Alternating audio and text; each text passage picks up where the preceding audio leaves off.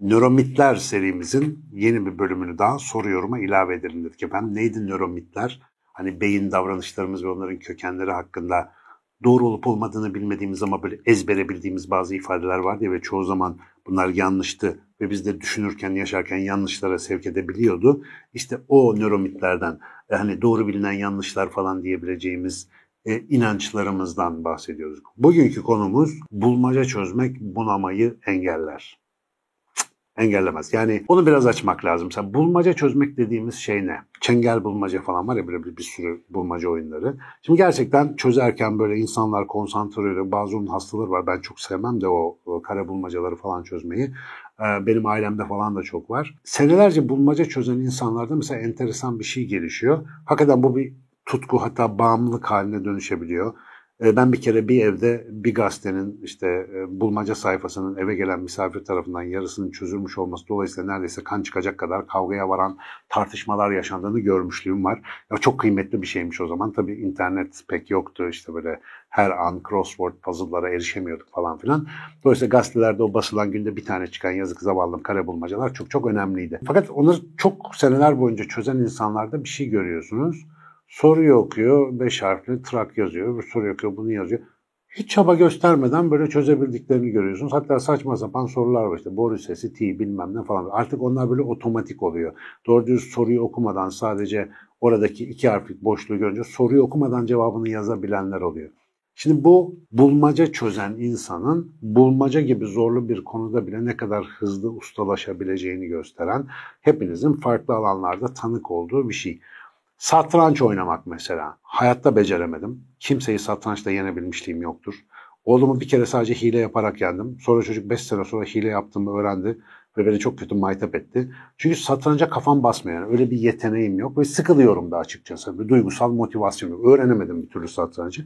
Tavsiye ediyorum çok güzel. Yani ben oynamıyorum diye kimse oynamasın falan diyecek e, divanelerden değilim ama satranç oynamanın da böyle işte insanı çok zeki yaptığı, efendim beyinde hücre ölümünü engellediğine falan dair ifadeler geliyorsunuz.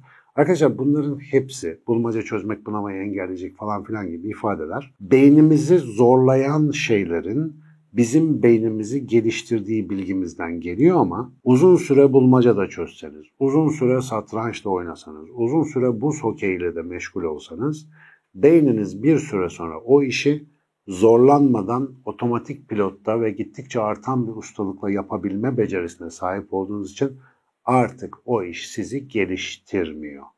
Yani özel bir zorlama, özel bir meydan okuma, sizi zorlayacak yeni bir hedef koymazsanız, mesela çözdüğünüz bulmaca tipini sürekli işte 6 ayda bir değiştirmezseniz, konfor alanında rahat yapabildiğiniz bir şey olduğu için sürekli onunla uğraşırsanız ki hayatımızda hemen hemen her şeyi böyle yapıyoruz beynimizde herhangi bir iyileşmeye, gelişmeye sebep olmuyor. Mesela ilginç bir şekilde bunamayı falan ya da yaşlılıkla, ona bunama demeyelim de yaşlılıkla bilişsel işlevlerde meydana gelen doğal kaybı azaltan bildiğimiz birkaç tane şey var. Birincisi günlük yürüyüş yapmak. Bunun rakibi yok. Yani yürüyüş yaptığınız zaman yaşlılıkta doğal olarak gerçekleşen yılda %2 ila 4'lük orandaki küçülme neredeyse sıfıra iniyor. Yani gene küçülüyor ama çok çok az küçülüyor. Yüzde 0,5, yüzde 1 kadar bir orana düşüyor küçülme. Egzersiz yapmak bize iyi geliyor. İki, sudoku çözmek iyi geliyor. Şimdi sudoku da bulmaca değil mi abi? Deminden beri dedin şimdi sudoku diyorsun. Sudoku sponsorluğunda mı konuşuyorsun diye düşünebilirsiniz. Sudoku'nun özelliği ne arkadaşlar? O hani böyle 9'a 9 şeyler var ya aynı sayılar gelmeyecek şekilde sayılar diziyorsunuz. Ben de sudoku'yu da sevmiyorum bu arada. Yani benim sevdiğim bir şey değil ama her sudoku bilmecesi sizin önceki ustalıklarınızın çok işe yaramadığı bir hesap kitap sistemi gerektiriyor. Ve her seferinde çok basit bir matris olmasına rağmen onu yeniden çözmeniz, oradaki benzersiz kuralı keşfetmeniz gerekiyor. Muhtemelen bundan dolayı Sudoku oynayanlar, mesela Alzheimer uzmanlarının dediğine göre e, Alzheimer'dan daha iyi korunuyorlar. Yaşlılığa bağlı bilişsel kognitif kayıpta daha avantajlı gözüküyorlar. Üçüncü bir aday daha var efendim. Go ve benzeri oyunlar. Go oyunu nedir? İşte uzak doğunun satrancı diye falan biliyor ama alakası yok ben size söyleyeyim. Satrancı oynayamıyorum. Go'yu hiç oynayamıyorum zaten. Go kaotik bir strateji oyunu. Hiçbir oyunun aynen birbirine benzemediği 3-4 tane basit kuraldan oluşan ama Hani görmüşsünüzdür filmlerde böyle Çinli bilgilerin falan işte senede bir taş koyup falan oynadığı böyle artistik oyunlardan bir tanesi. Stratejinizin ancak karşıda oynadığınız kişinin stratejisiyle falan belirlenebileceği böyle karmaşık, örüntüsel bir sistem. Bundan dolayı insan beyninin algoritmik tarafı tarafından çözümlenip otomatik pilota atılamadığı için, böyle kolay bir iş olmadığı için de sürekli beyni zorlayan, beyni daha çok gelişmeye teşvik eden uğraşlardan bir tanesi gibi gözüküyor. Özetle Kendini tekrar etmeyen, algoritmalara indirgenemeyen ne yapıyorsanız beyninize iyi geliyor. Mesela bahçe işleriyle uğraşmak, sanatsal bir şeyler üretmek. Bu arada bak sanatsal bir şeyler deyince Leonardo da Vinci'nin bütün tablolarını kopyalaya kopyalaya bir süre sonra Leonardo da Vinci printerına dönüşmüş olmayı kastetmiyorum. O sanat değil.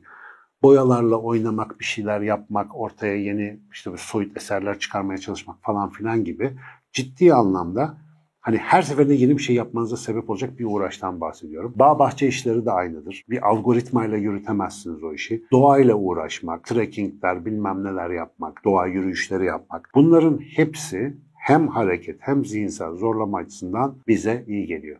Ama hiçbir bulmaca Sudoku hariç bunamayı engelliyor gibi gözükmüyor. O yüzden dışarıdan baktığınızda bir iş ne kadar karmaşık görünüyor olursa olsun o insanın o işi yaparken ne kadar efor sarf ettiğine, ne kadar keyif aldığına, ne kadar zorlandığına dikkat edin. Eğer hiçbir zorlanma yoksa, o insan onu son derece rahat yapıyorsa dışarıdan izlemesi keyiflidir ama o insan için bu işin çok geliştirici olduğunu söylememiz çok zor. Lobut çeviren bu jonglörler var ya, ilk öğrendikleri zaman beyinlerindeki birçok bölgenin ölçülebilir derecede büyüdüğünü biliyoruz. Mesela hakikaten beyinlerinin şekli değişiyor. Ama 10 sene aynı lobutları atıp tutan adamın beyninde küçülme başlıyor. Niye?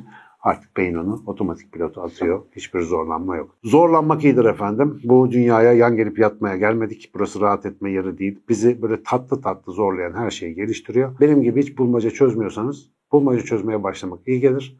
O iş sizi rahatlatmaya başladığında bırakın başka bir şeye başlayın. Rahatsızlık yaratmıyorsanız hayatınızda başka rahatsızlıklar gelip sizi bulabilir. Ne demiş bir Türk büyüğü? Sıkıntı yoksa sıkıntı vardır efendim.